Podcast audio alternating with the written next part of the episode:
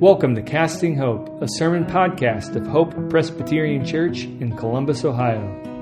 My name is Joe Hack, pastor at Hope, and we are so glad that you are listening in. We would love to connect with you in person at our Sunday gathering. In the meantime, we hope this message points you to Jesus, the reason we gather. In graduate school, I was asked to write a paper exploring my family relationships. Sounds simple enough, straightforward enough. But the thing is, I was asked to explore not just my immediate family relationships, but to go back a generation. Not even a generation, but actually two generations. And I realized at that moment, though I live my story, I don't really know my story. And so I started asking questions. I started exploring the details of my family relationships generations back with people I never talked to before in relationship to that. Well, in a way, whenever we study the Bible, we are doing the same thing because the Bible is a true story of the world. And when we become followers of Jesus, this story, in a way, becomes our story. The language that the Apostle Paul uses is like a gardening metaphor. We are engrafted, and this therefore becomes our story. The problem is we don't really know our story. We live our story, but we don't know it. And this is why I'm glad we're walking through Hebrews together, because Hebrews, like my graduate school professor, requires that we learn our story. We can't really walk through Hebrews together without exploring the past generations before us. And not just his generation, I'm talking about Jesus, but even before that. This morning, if you have your Bibles, I would invite you to turn to Hebrews chapter seven. We also have scripture journals you're free to have. And if you turn to Hebrews seven, you will quickly realize that we will encounter a few key people in the story of God, generations and generations ago. Abraham, named Abram in our text. The Levites, the tribe of Israel. But we'll spend most of our time this morning on an obscure person in our story with the name Melchizedek. The Old Testament, I looked this up, contains twenty-three thousand one hundred forty-five verses. Of them, Melchizedek gets four. But Hebrews devotes an entire chapter plus on Melchizedek. The author of Hebrews obviously thinks this ancient family member is very, very important. And why is that? Well, this morning we're going to find out. And to do that, we are actually going to read the entire chapter seven of Hebrews together. Which in our kind of Insta culture, in our sort of YouTube shorts culture, that sounds like a stretch, okay? So there's coffee in the hallway. Buckle your seatbelts, um, and let's go. So this is Hebrews seven. I'll read it. I'll maybe stop from time to time to explain some things if there's stuff that I feel like is a little bit confusing. But for the most part, we're just going to let this air out. And here's why this is important.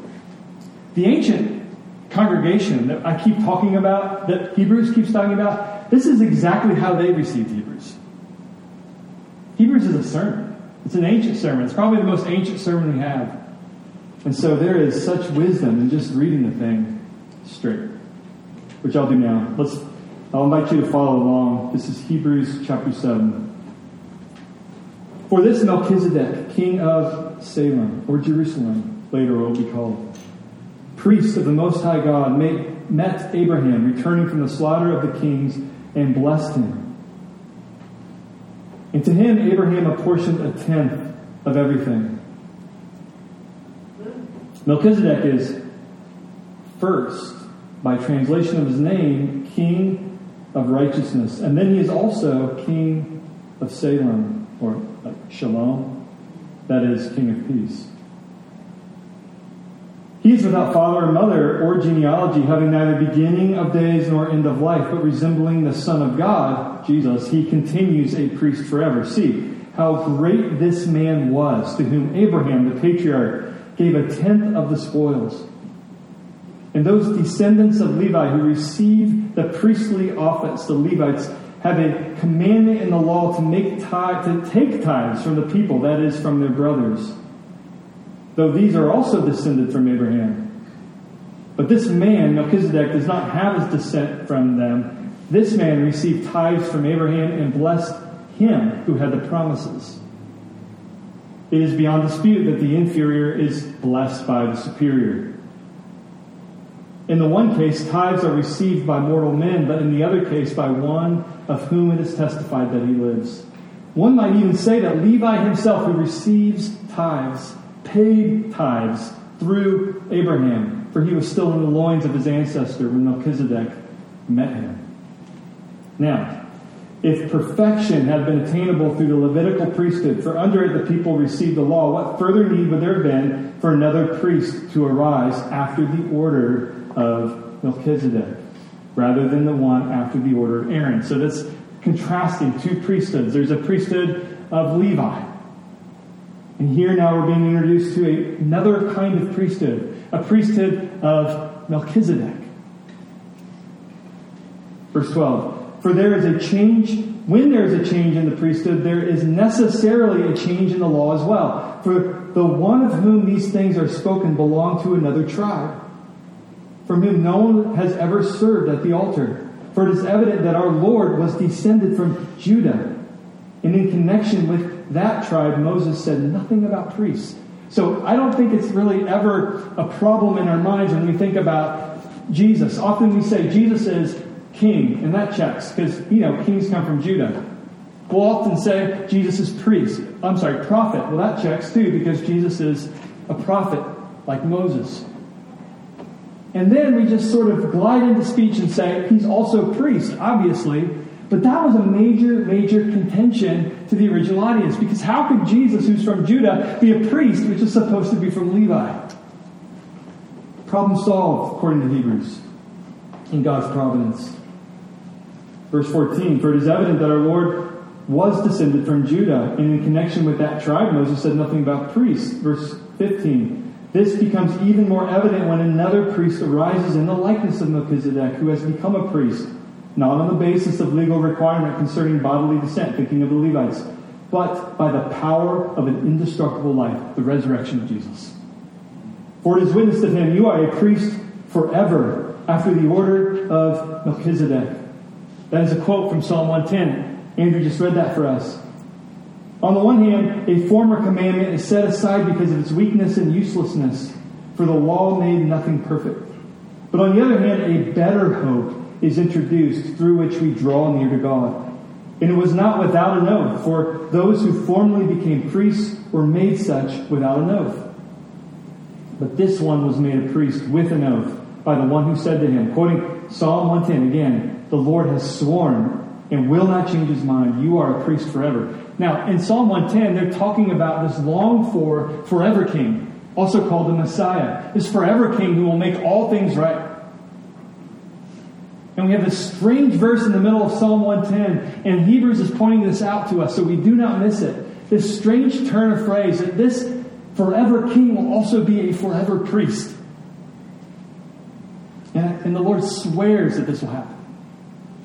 Verse twenty-two, this makes Jesus the guarantor of a better covenant. The former priests were many in number, because they were prevented by death from continuing in office. But he holds his priesthood permanently, because he continues forever. Consequently, he is able to save us to the uttermost, those who draw near to God through him, since he always lives to make intercession for them. For it was indeed fitting that we should have such a high priest, holy, innocent, unstained, separated from sinners, and exalted above the heavens. Jesus has no need, like those other priests, to offer sacrifices daily. First for his own sins, because Jesus isn't a sinner. And then for those of the people. Why? He did this once and for all when he offered up himself. For the law appoints men in their weakness as high priests, but the word of the oath, which came later than the law, appoints a son who has been made perfect forever. Now, I'm tempted to stop here, but there's one final verse that's important, and it might be the question on your mind. What's the point? What's the point? Well, Hebrews tells us. verse one of chapter eight. Now the point in what we are saying is this. We have such a high priest. What kind of high priest is Jesus? What we just read about. Let's just pray briefly before we dig in. Lord, with the words of my mouth and the meditation of all of our hearts on your word this morning be pleasing and acceptable to you, our rock and redeemer. And by your spirit, would we not just learn new information, though I'm sure that will happen this morning? Would we instead, or in addition to that, encounter you, Jesus, in your beauty? And we ask this in the name of Jesus. Amen. Last week, uh, waiting in line at Walgreens, I had a disturbing encounter with Jesus. Here's what I mean. Uh, Walgreens was trying to get rid of their Jesus-themed magazines for the holidays. You know what I'm talking about? Those like special edition Newsweeks and stuff that promises to unlock the hidden mysteries of Jesus that you that nobody has unearthed before. Um, well, it turns out supply outpaced demand at Walgreens for these magazines. And so they stacked them near the checkout, hoping folks might buy leftovers. Happy New Year gifts or something? I don't know. And that's where I had my disturbing encounter with Jesus, because I came face to face with this kind of Anglo-Saxon Jesus who looked like me in every way except the flowing Renaissance hair, like, and the blue eyes. And that's what disturbed me. See, we like to shape Jesus into our own image. And not just his appearance, like I witnessed, but everything about him. Who he is, what he does, what he cares about, what Jesus himself believes, what his own purposes are. You know how video games sometimes give you like a thousand different op- options to like tweak your character to change so that it looks almost exactly like you, this character of yours? Sadly, this is too often how we approach the Jesus of Scripture, isn't it? We want him to look like us. We want him to say things that we like to say. We like him to think like us. We like Jesus to get on board with the things that we are on board with, to dislike the things that we dislike. But whenever we do this, whenever we shape Jesus into our own image, here's the problem. Not only is that idolatry, that's bad, but it also does this. It sets you up for departure. It's just a matter of time you will stop following Jesus in your own image. Think about it. Why lay down your life for a person that thinks and looks just like you? Why depend at your deepest moments on a person that you've invented? Why endure hardship? Why endure costly decisions for a person who bends and flexes to your preferences? The ancient congregation of Hebrews was drifting from Jesus. And what I find amazing is instead of scolding this congregation, the author of Hebrews just points them to the real Jesus. I mean, in a way, it's a masterclass in pastoral theology. It's a masterclass in preaching, even. Only an encounter with the real Jesus will keep them and us from walking away.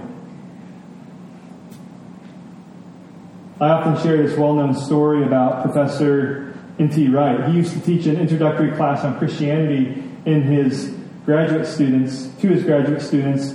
And most of his graduate students, or even undergraduate students, they didn't believe in God. They had to take this class by requirement. And they would often say, I don't believe in God. I don't believe in Jesus. And N T Wright would respond, well, tell me about this God you don't believe in. I want, I honestly want to know. And after they were finished, he would often say, well, that makes two of us. I don't believe in that God either. Wright knew that many people who fall away from God are actually falling away from a God in their own image, from the wrong thing. And so he spends the rest of his semester pointing to the real God. Hebrews has the power of doing the same. See, Hebrews deconstructs our false Jesus. And in its place, pastorally reconstructs the real Jesus. Why? So that we stay with him. That's the heartbeat of Hebrews. Stay with the real Jesus. Don't drift. Because again, a Jesus in our own image will not sustain a lifetime of discipleship. We will only follow the real Jesus for a lifetime. But for us to do this work, this hard work of deconstructing the false Jesus that we follow and reconstructing the real Jesus, we have to be hungry for it. Good. We have to be hungry for it because it is really hard work. Uh, one scholar admits that chapter seven, the, the chapter we just engaged together, and I'm quoting this scholar, this is a complicated chapter. And if someone who devotes their whole life to studying Scripture can say this is a complicated chapter, then you might be feeling better this morning about what you just encountered in chapter seven. But then the scholar reminds us we were warned in chapter five. And if you have a Bible, you could look. At the end of chapter five, this is the solid food that we were warned about. So then in chapter ten it says, being designated by God a high priest after the order of Melchizedek.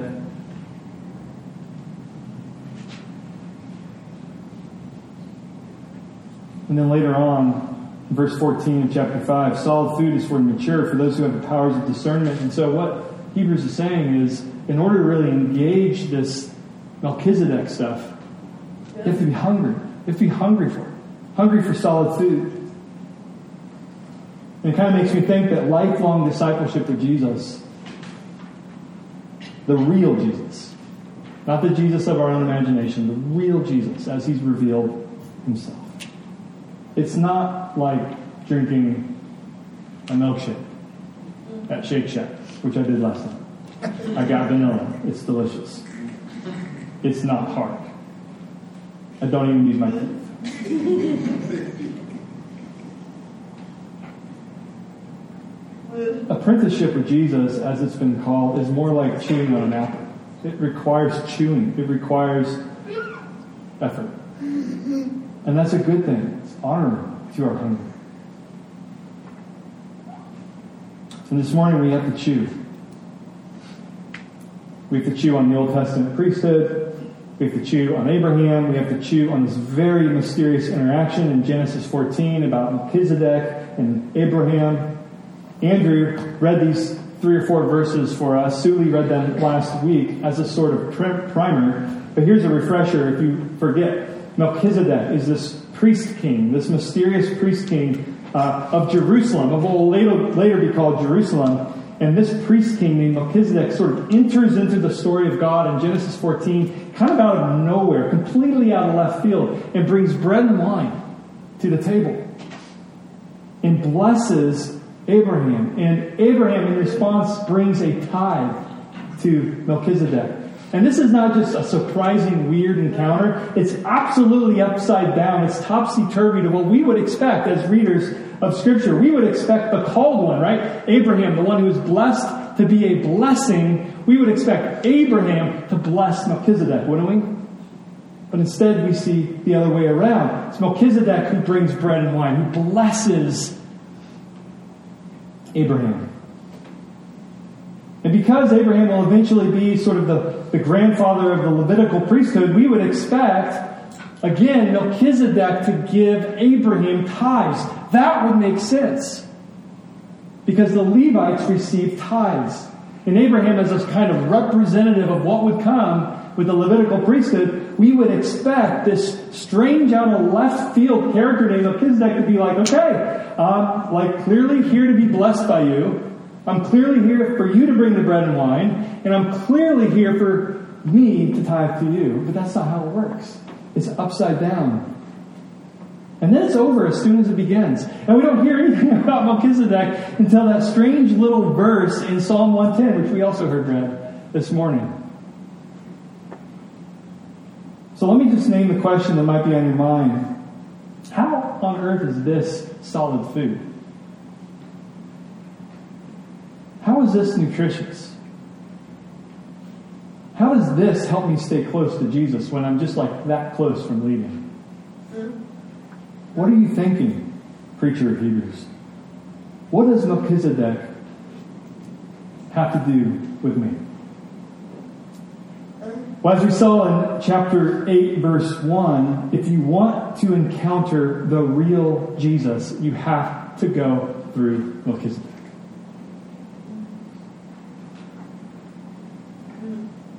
That's what verse one of chapter eight says. We have such a high priest. I think this is another way of saying we have a surprising high priest. Because the original audience knew what a high priest is, and so the author of Hebrews says we have such a high priest. This high priest explodes your expectations. This is a surprising high priest. In fact, if you look at the text again, directly before chapter seven, verse twenty-six, and then even verse seventeen of chapter seven, it tells us that Jesus was a high priest. But again, not as the readers of the Old Testament would expect. Jesus is a high priest forever after the order of Melchizedek. And as we said, readers of the Old Testament would expect a high priest to be from Levi. But verse fourteen reminds us that's not a problem, because Jesus is from the order of Melchizedek. Jesus is such a high priest. Now let's just explore for the remaining time we have how that makes Jesus unique. The author of Hebrews draws out at least four ways. Let me start with permanence. The surprising priesthood of the real Jesus. Okay, the real Jesus. His priesthood is permanent. Like Melchizedek, Jesus is a forever priest. We'll take a look at verse three. Melchizedek is without father or mother or genealogy, having neither beginning of days nor end of life, but resembling the Son of God, he continues a priest forever. So now, in those days, legitimacy was determined by lineage, and this was especially true if you were in the priesthood. But Melchizedek is unique because his lineage is not just not Levitical. His lineage is just not on the page. It's just nowhere stated. As I said, it just sort of comes onto the scene and leaves, and it's just a mystery, this mystery that Hebrews really exploits and says, exactly. His priesthood was not marked by death. His priesthood was not marked by succession. His priesthood was not interrupted by death. His priesthood just is.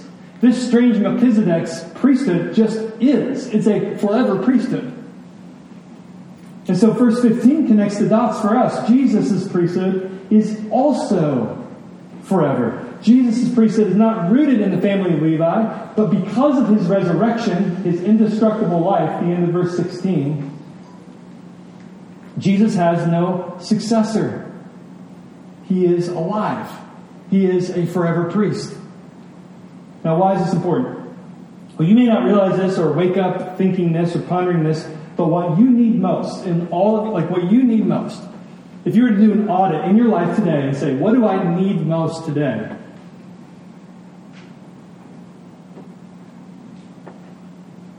Verse twenty-three would say, what you need most today is a forever priest. Again, you may not think that, but that's what Scripture says. And verse twenty-three tells us why.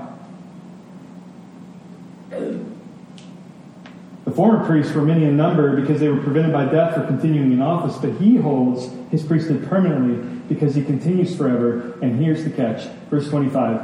Because of this forever priesthood, he is able to save to the uttermost those who draw near to God through him, since he always lives to make intercession for them. So here we see the Levitical priesthood was a gift from God, but it had its limits. It, it was marked by death. It always ended and then restarted, ended and restarted. But Jesus holds his priesthood permanently. Death does not interrupt his ministry to you. He is your forever intercessor. And that's what you need most. The second shocking thing about Jesus' priesthood is that it's perfect. If you look at the text, I won't read it again, but verses one through ten, the whole point of this first section of chapter seven is to demonstrate how this ancient, strange, weird character, Melchizedek, is shockingly superior. So he's the king of righteousness and the king of peace. That sounds familiar, doesn't it? Jesus. He is also a forever priest. As I said, he symbolically receives tithes from the Levitical priests. He blesses the blessed to be a blessing one. And this all adds up to verse seven, which shockingly says, It's beyond dispute that the inferior is blessed by the superior. In other words, the Levitical priesthood in our Old Testament was good. It was very good. It's God's idea, and God doesn't make junk. But the priesthood of Melchizedek and what Melchizedek points to is better. Better. It's just better. It's somehow better. Verses eighteen through nineteen and verse twenty-two, if you look down, says it's better. But here's the thing. Melchizedek was better with something better behind it, Jesus. Jesus is something better with nothing better behind it. So we could say Jesus is best. Or, to quote Hebrews, perfect. Verse eleven. Verse twenty-eight. Perfect. Again, this does not mean the Old Testament is bad. Hebrews is not comparing bad with good. Hebrews is comparing very good with perfect. Jesus is perfect. He is the perfect priest. One scholar says, the Old Covenant could not perfect anything. It could only point to such perfection. And then third, the surprising priesthood of Jesus is marked by promise. It's not accidental. Verse twenty says, as we saw, this promise of a priest like Melchizedek was the result of an oath, even, in Psalm one ten. As we saw last week, if you were with us, God doesn't need to make oaths. God doesn't lie. I mean, oaths by definition are, let's bring God into this promise, this promise between two people. If I could bring God into this, then you will feel the weight of what I'm promising, because if I do not follow through on my promise, then may God get involved. Well, God, by definition, doesn't need to get involved with his own promises, but he does it anyway. To make a point, I promise on myself to send a forever king who is also a forever priest. That's what God is saying.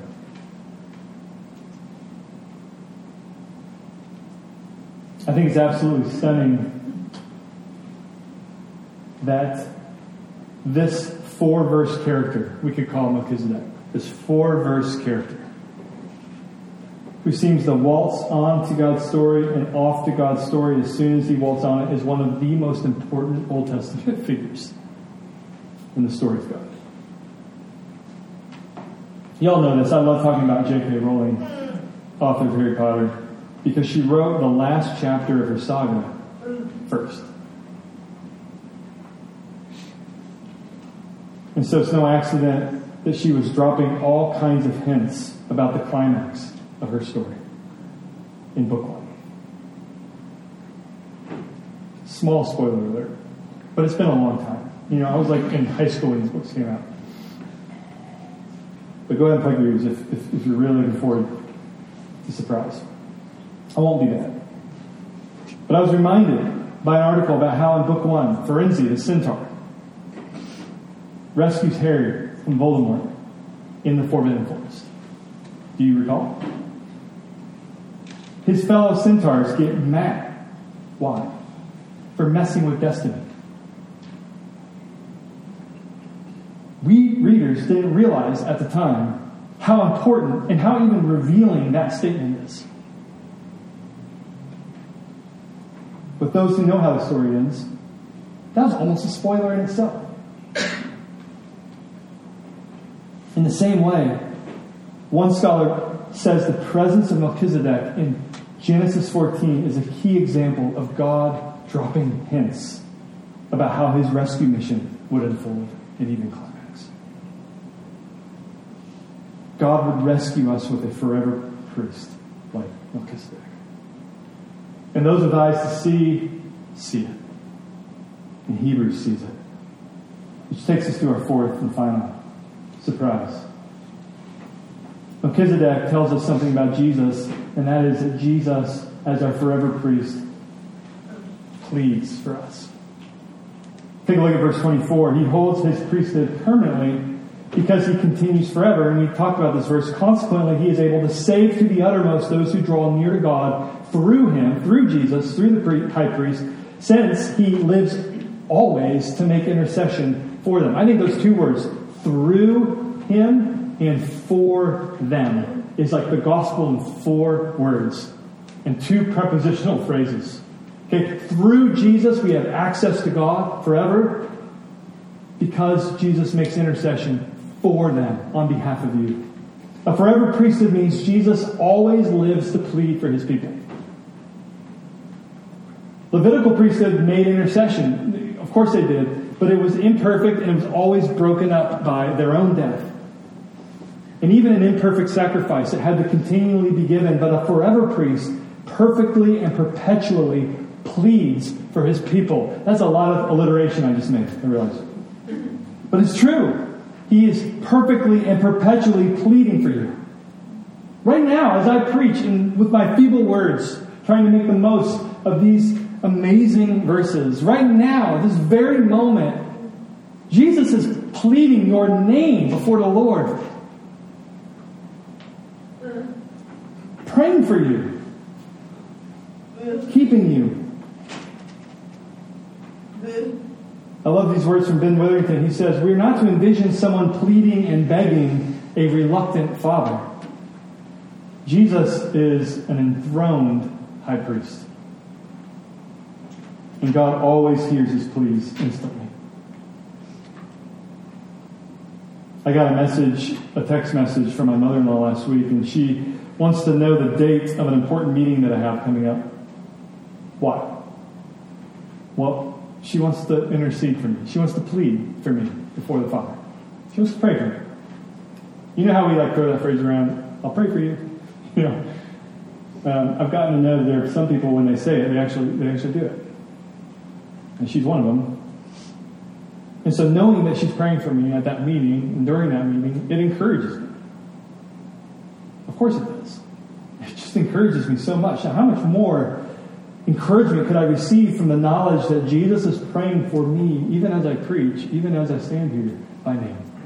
In you, your name. God delights in the prayers of his enthroned priest king who is naming you before his throne. It's amazing. So what does Melchizedek have to do with you? Everything. Everything. Because we have to go through Melchizedek to see the real Jesus. And when we do, we see that the real Jesus is a permanent priest. A perfect priest.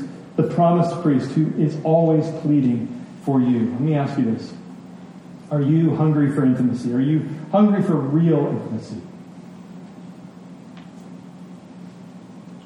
Being fully known and fully loved at the same time and to the same extent.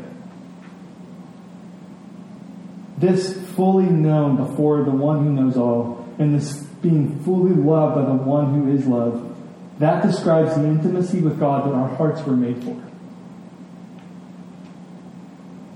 And we search for that intimacy in so many corners of this world, don't we?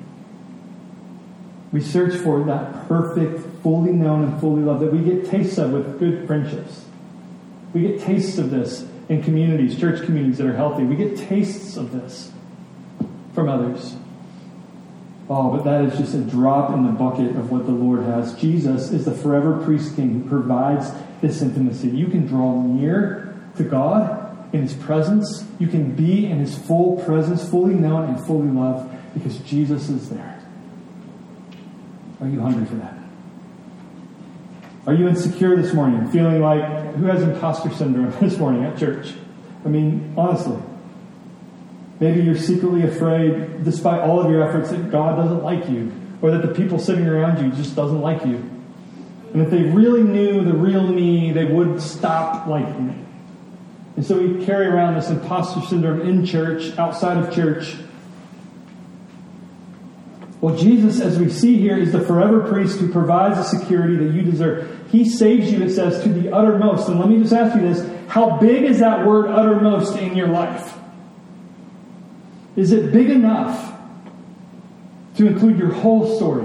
What parts of your story are you leaving outside of the uttermost that Jesus saves you?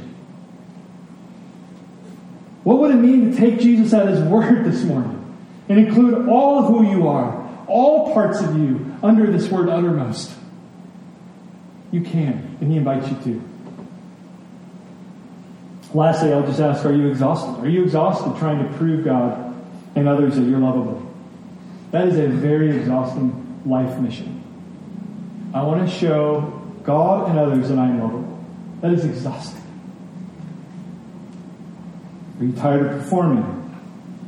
But you don't know a way out of this religious performance except literally walking out. Well, Jesus, it says here, is your forever priest king who provides the rest you desire. His sacrifice was, and I could preach a whole sermon on this phrase, once and for all. What happened on the cross was not just a massive miscarriage of justice by the Roman Empire, though it was, on an innocent life. It was also an offering, and Hebrews tells us this.